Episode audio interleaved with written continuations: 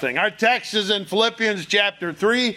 As we continue our studies in the book of Philippians, we're in Philippians chapter 3 today and continuing where we left off in a study of Paul explaining what the church is and how it works best when it's working.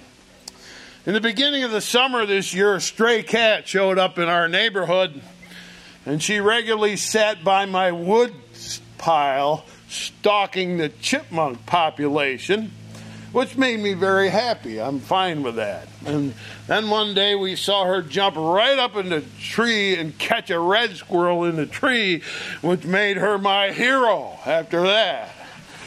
And then one day my wife went out into this little shed that we have behind the house. It used to be a pig pen, and I put some siding on it and re- and saved it. And uh, she went out a little shed, and when she went in the shed, a whole bunch of little kittens went running in all directions and climbed up inside the wall, in a hole in the wall. Apparently, for five or six weeks, the kittens lived inside of that little shed completely undetected by us. And they were wild little things. So we had to set some traps to catch them. One of the last ones we caught was a little yellow and white one. And when he was in that cage, he got trapped. He banged his head on against that trap over and over again. He must have had a headache, but he kept doing it. So uh, he was moved from the shed where he'd spent his whole life up to that point to a cage in my family room. And he stayed there for a while. A couple from Medina came and they took the little yellow kitten home with them and they named him Sid. He's Sid the cat. And so Sid the cat lives in a small house in Medina. He's become a house cat. His entire world exists in those four walls of that house. And Sid the cat will never catch a chipmunk by the woodpile, nor will he ever climb a tree to catch a red squirrel. He lives in that small world of the four walls of that house. And they told me Sid the cat got outside once by accident, but he didn't know what to do outside, so he hid under the steps in fear until they caught him, put him back inside. So Sid the cat lived his early days inside my shed, and then a week or two in my family room. And now he's in a house in Medina. And I guess he's not unhappy because he just doesn't know what he's missing. That's all. Now, today in our text, we talk about living life in a large way as Paul the Apostle gives us advice on how to live our lives. Last week, Paul warned us not to get involved in religion that was all outside things. He said he used to live that way by a set of rules and regulations, and he was very good at keeping all the rules. But he abandoned that life completely when he met Jesus on the road to Damascus. And now his great desire was to get to know Jesus better. So he told us how he lived life the new way after abandoning his old life. And we pick it up where we left off last week Philippians chapter 3. I'm reading from verse number 13. Brethren, I count not myself to apprehended, but this one thing I do, forgetting those things which are behind, and reaching forth unto those things which are before. I press towards the mark for the prize of the high calling of God in Christ Jesus. Let us therefore, as many be perfect, be thus minded. And if anything you shall be otherwise minded, God shall reveal even this unto you.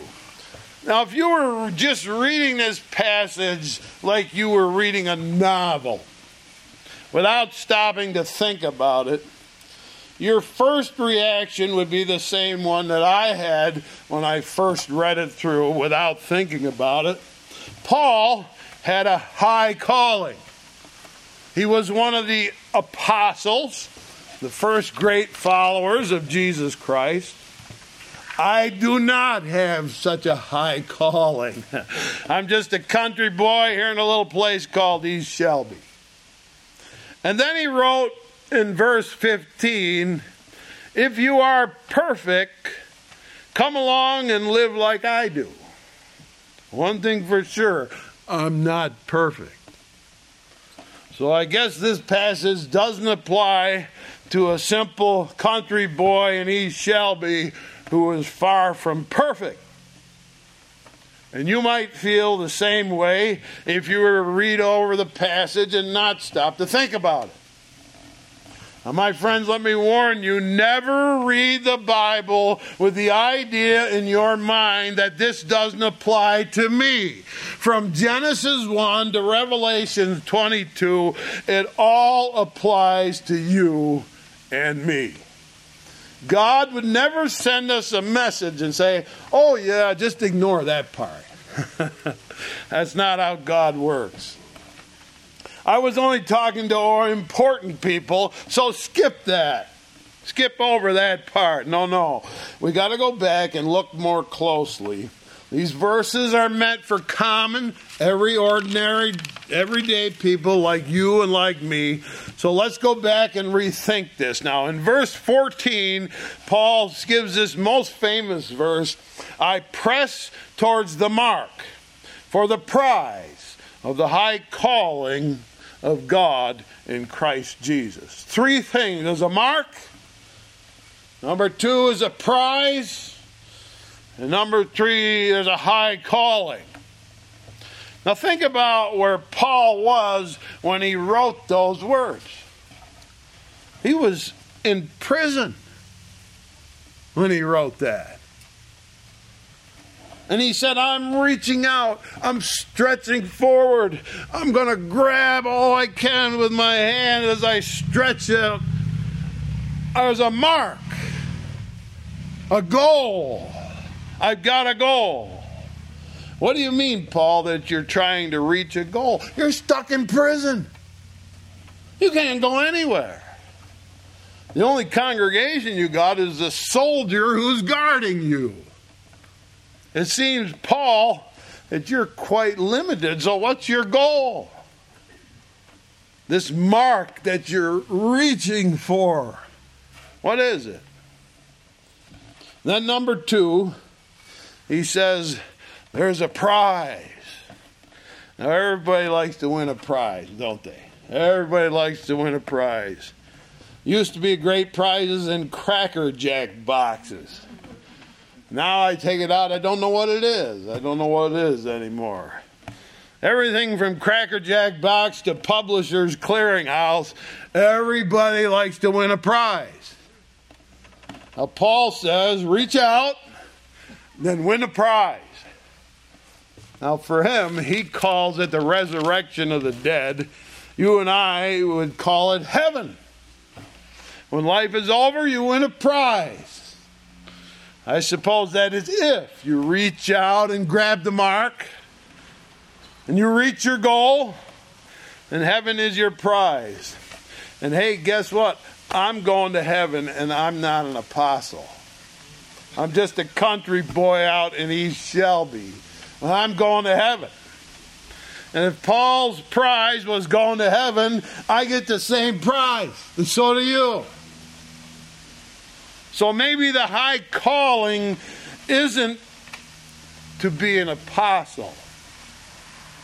No, my friends, the high calling is to live your life, to use your life energies to focus your effort. My goal is to live for Jesus and give all my strength and energy and ability and time in living for Jesus. That, my friends, is the high calling to spend your life energy serving Jesus. And then Paul says, if you're perfect, or that is, if you decide to live your life for Jesus.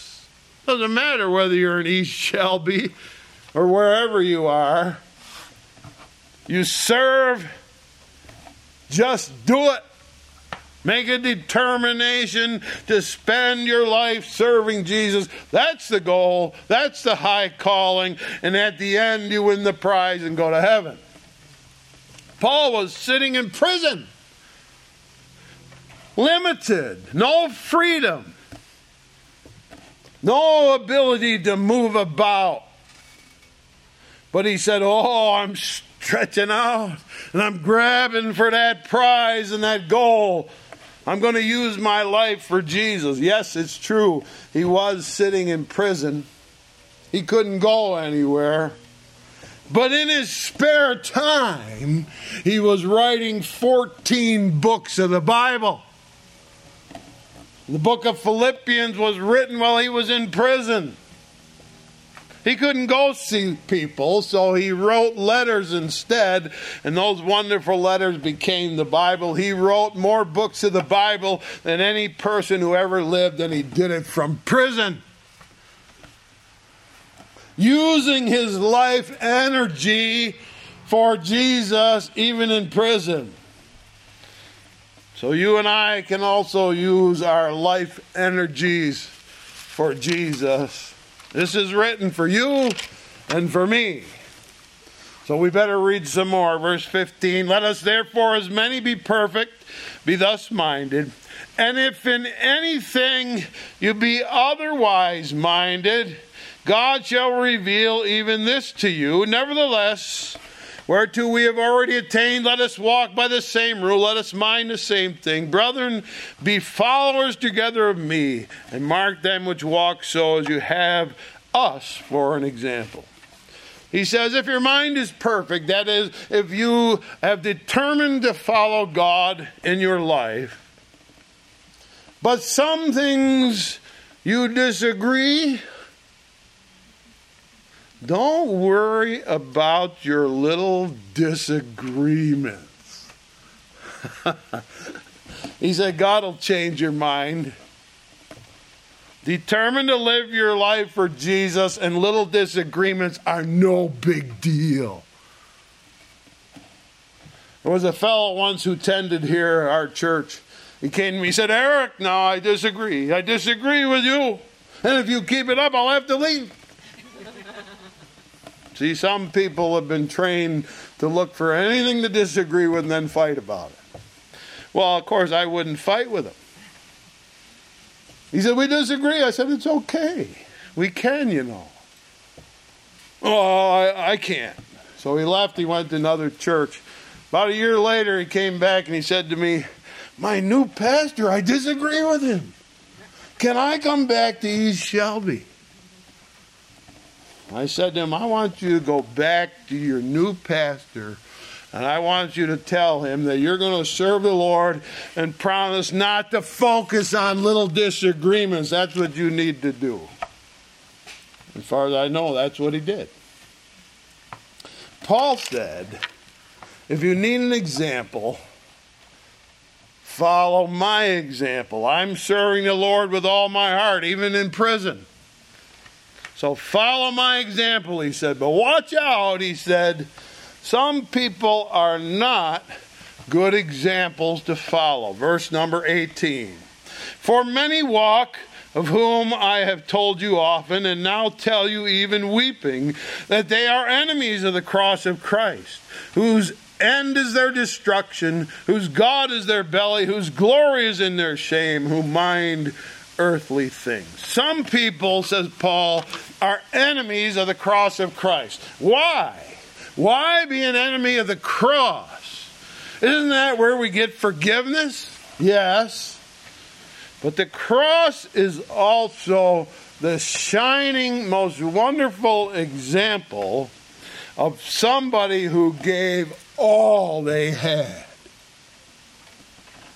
Jesus on that cross didn't hold back anything. He gave all of his sweat. He gave all of his blood. He gave all of his strength. He gave all of his life. He poured out all of his life energy into dying and carrying us burden of our sin for you and me. And if you look at him hanging on that cross and you say, I don't want to give my all like he did, then I guess you might be an enemy of the cross. Paul says their God is their belly. That doesn't mean they love food. That's an old fashioned way of saying this. when I decide how to live my life, I'm going to do what makes me happy. I'm going to find out what makes me comfortable. I want to do what makes me feel good, and that's how I want to live my life. I want the same things I see people around me have. I want what the world offers me. That's how I want to live my life. And here's what Paul says their behavior is shameful because it's so selfish. And they end up, he says, in destruction. No prize of heaven. That kind of living will kill you in the end. And they are limited by the choice they make. Like Sid the cat, they live in a small world, focusing on the little things around them. The four walls that surround them have all they got to live for. It's a narrow life. Person who spends their life energies on themselves and their own desire live a small, narrow, closed in life. Like that little cat. Don't live like that, my friend. Don't live like that. Listen to verse 20.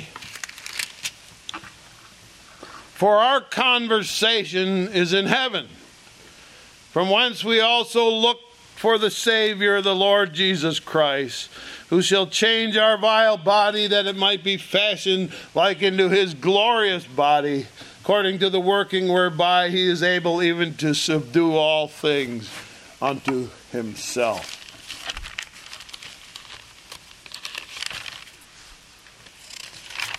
Paul says our conversation is in heaven. That's the way the King James determines it. A closer word for what he meant to say would be our citizenship is in heaven. We are citizens of heaven.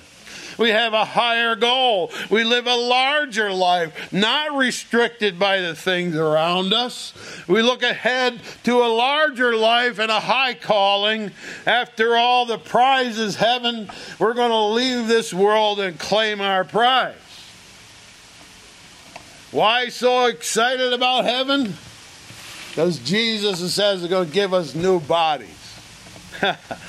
These old worn out ones, the piano fell over today.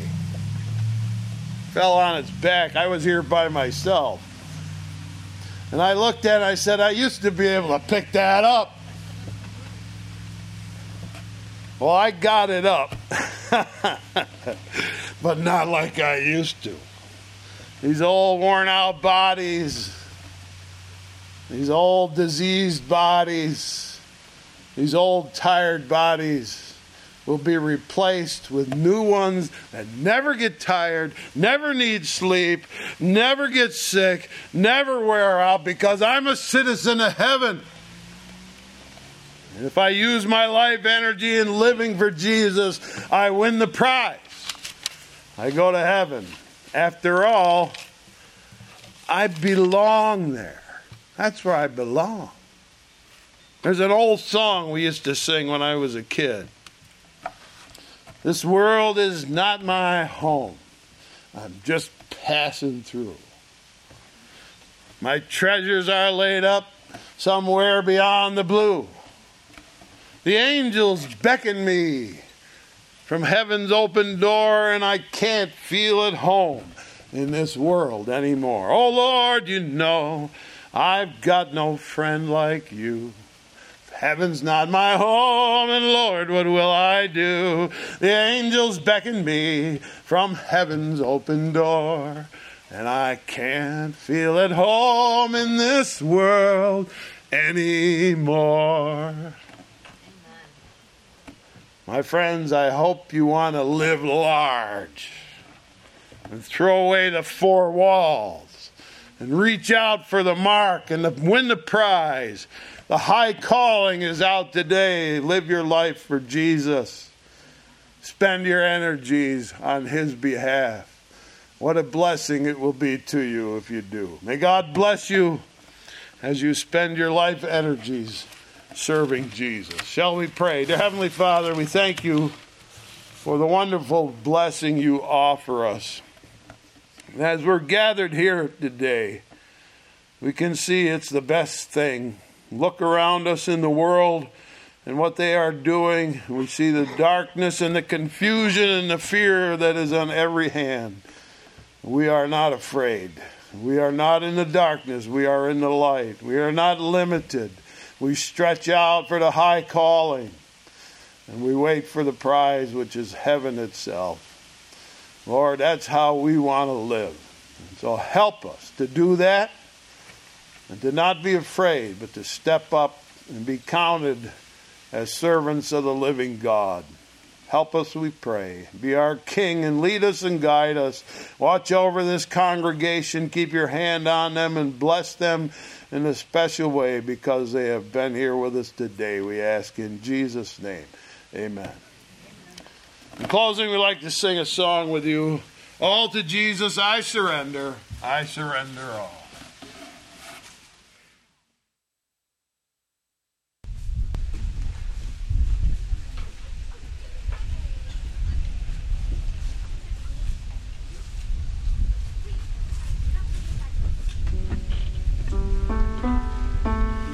Front of your bulletins, stand together with us, all to Jesus. All to Jesus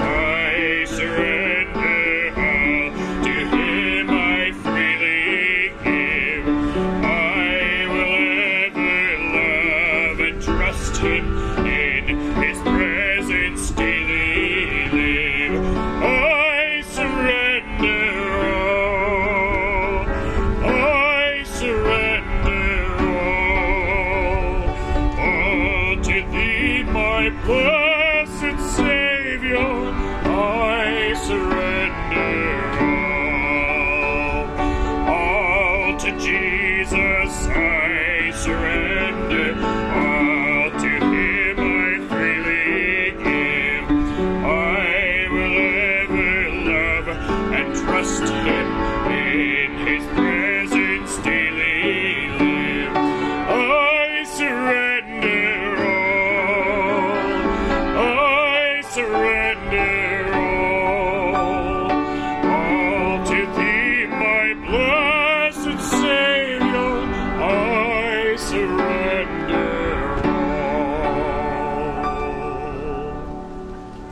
Let's Levi to close in a word of prayer. Levi? Dear Lord, we are grateful that we have an opportunity as no one important, Lord. We are nobody important, but we have that opportunity for the high calling. We have that opportunity to reach out for the prize, not only of heaven, but of living a life that is wonderful and full of blessing and blessings beyond into eternity. We pray that we would not live for ourselves, but we would live for others. Help us to think, Lord, and know that we can surrender our hearts to you. And may we, Lord, not long for the things of this world, but may we long for the things of eternity, godly things. May our hearts desire the things on the other side of the Jordan. May we long and cast a wishful eye for those things. We thank you for this. We ask for your protection. All these people out here, inside in their cars, in their homes, wherever they might be, protect them, be with them. We thank you for this opportunity to serve you today. And we pray that we would do it again. And we pray our hearts would be in it. You would protect us all and bring us back to this place. Watch over us our, and our land, Lord, we pray. The land in which we live. Protect us and be with us. Thank you for the opportunity to serve you. In your name.